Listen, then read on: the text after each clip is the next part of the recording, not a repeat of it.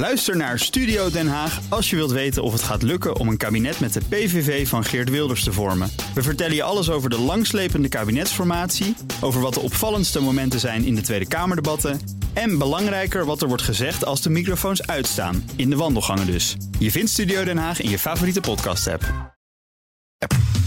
Factgoeroes.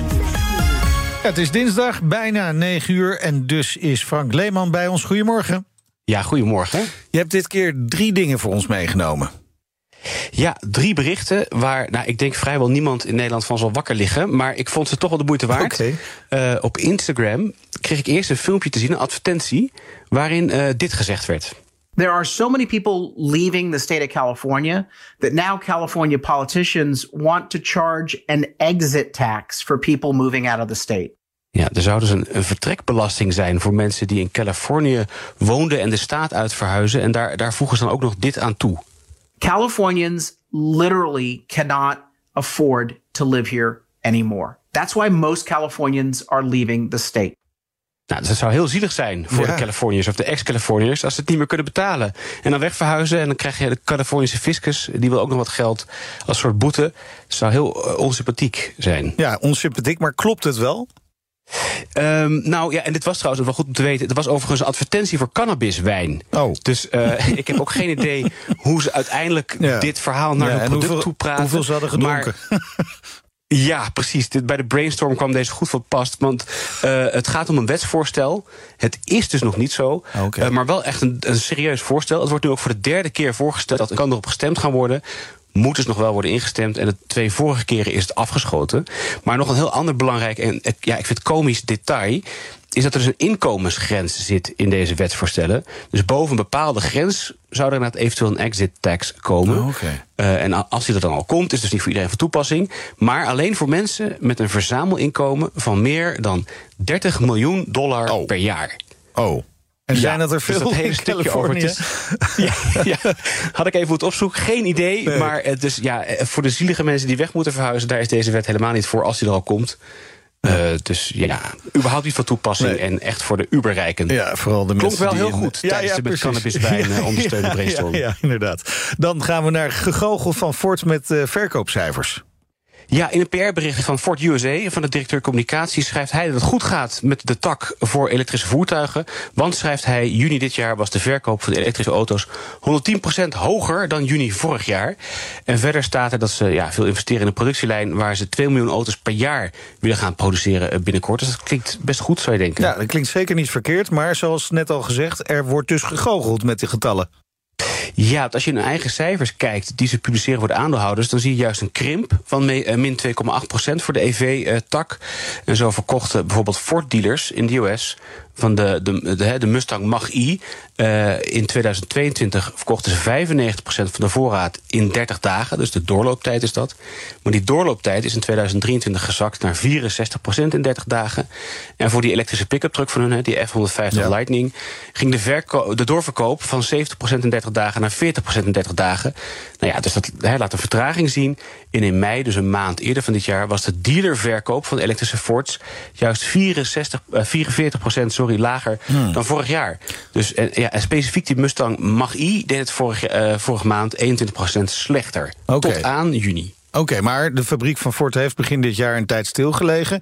Is, is, is voorraad hiervan de oorzaak? Ford eh, zelf zegt, zegt van wel. Hè. Die zeggen ja, is tekort aan voorraad.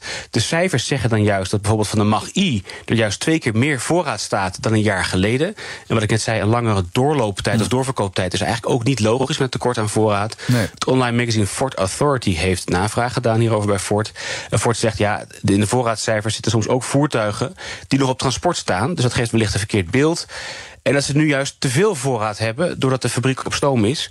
Maar ja, dat voorraad blijft dan een beetje het excuus. Dus we zullen de komende maanden moeten gaan zien of die verkoopgetallen inderdaad omhoog schieten. Ja, maar is die 110% dan verzonnen? Die is niet verzonnen. Ze hebben inderdaad meer verkocht. Maar die 110% is alleen te, dank, eh, te danken aan die Mac-E in de maand juni van dit jaar. Vorig jaar juni verkochten ze 1957 Mac-E's. En dit jaar juni ongeveer 4100. Echter komt dat voor een groot deel, dat verschil, door fleet sales. Dus ze hebben een hele grote bubs met auto's verkocht aan Uber. Zodat Uber-chauffeurs die dingen rechtstreeks kunnen leasen via, via Uber. Uh, terwijl alle andere elektrische voertuigen, ze hebben nog een, een transitbusje... en dus die F-150, die zat in de krimp. Waardoor de hele tak in de krimp zat. En natuurlijk is verkoop verkoop. Maar het beeld hè, van de prestaties van de EV-tak... die laat zich niet alleen maar samenvatten in 110% in de plus. Want daar ja, zitten toch wat uitdagingen in. Ja, precies. Dan iets waar we misschien toch wel van wakker zouden kunnen liggen, Frank. Zeker, want ineens deed op internet een wat ouder bericht de ronde. Namelijk dat operaties uitgevoerd door artsen die op de dag van de operatie zelf jarig zijn, dat die vaker dodelijk aflopen. En uh, ik zag het via Instagram ook, de account van een uh, wat bekendere schrijver. Maar ook op andere plekken op internet kwam hij daardoor weer uh, op stoom. Oh jeetje, maar het is een wat ouder bericht, hè? Want ik zou denken, misschien is het juist de dag na de verjaardag. Maar oké, okay. hoe, hoe komt men hierop? ja precies of de verjaardag van je kind of vrouw. Ja, dat is veel meer stress dan je eigen verjaardag. Maar ja, het oorspronkelijke onderzoek is uit 2020 gepubliceerd in de British Medical Journal. Dat is een goed, uh, goede publicatie. Het is een dataonderzoek, dus hebben, ze pakken bestaande data en kijken dan welke relaties ze kunnen vinden. Ja, en, en wat vonden ze dan precies?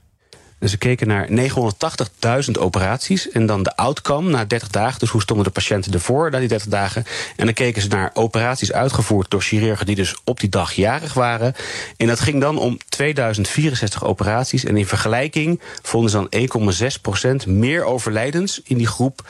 Waarbij de operatie werd uitgevoerd tijdens de verjaardag van de arts. Oké, maar wat is volgens hen de verklaring hiervoor dan? Ja, nou eigenlijk wat je al een beetje verwacht. Hè. De arts zou dan volgens hun meer afgeleid zijn. Misschien zelfs tijdens de operatie wel felicitaties krijgen van de, van de assistenten. Ja, of of bezig zijn met zijn mobieltje. Ja, precies. Ja, ik, het zou mij verbazen, maar goed, dat is dan eh, wat we net al zeiden, eerder de dag erna. Maar goed, dit is wat hun uh, verklaring daarvan eventueel ja, is. Ja, maar moeten we ons hier echt zorgen over maken? Nee, ik denk het niet, want ik had via e-mail contact met professor Dr. Chuck uh, Dinerstein, die in 2020 al naar dit uh, paper heeft gekeken vanuit een datastatistiek, datastatistiek perspectief. En hij schrijft dat dit document er alle schijn van heeft dat ze de data in een programmaatje hebben gegooid. Hmm. En dan net zo lang blijft het programmaatje he, bekijken totdat er een correlatie ontstaat. Oh, P-hacking heet dat. En ten eerste is natuurlijk correlatie geen causatie, maar het is ook de vraag of er überhaupt een correlatie is want dat sterftecijfer was alleen hoger bij mensen die geopereerd werden. naar aanleiding van een bezoek aan de spoedhulp. En dus op de verjaardag van de arts. Ja, ja. En ouder waren dan 60. En mensen die een geplande, geplande operatie hadden, die kwamen er even goed van af. Dus dan zou de arts eigenlijk alleen last hebben van zijn verjaardag bij spoedoperaties. uh, en een groot probleem. Ja, inderdaad, ja, is dat het, in absolute aantallen gaat het om 30 extra doden. Uitgesmeerd over drie jaar. Dus heb je het over 10 per jaar op een dataset van 980.000 patiënten. Ja, het is de vraag of dit een toevallige vondst is. Of dat er echt iets gevonden is. Maar op dit moment moet je dat papier, dat paper met een. Uh, korreltjes zout nemen. Ja. En niet te groot natuurlijk, dat is dan ongezond. En dan moet je naar een arts. Ja, precies. En dan weer niet op zijn verjaardag. Dat is dan misschien weer niet handig. Nee, precies. Precies. Dankjewel. Onze effectguru Frank Leeman. Dankjewel. Ja, en een goede vriend van mij, Rogier, ja. die wordt vandaag geopereerd aan zijn schouder. Rogier, als je luistert, even de geboortedatum van je arts checken. Ja, en anders verplaatsen misschien. Ja, dat zou kunnen.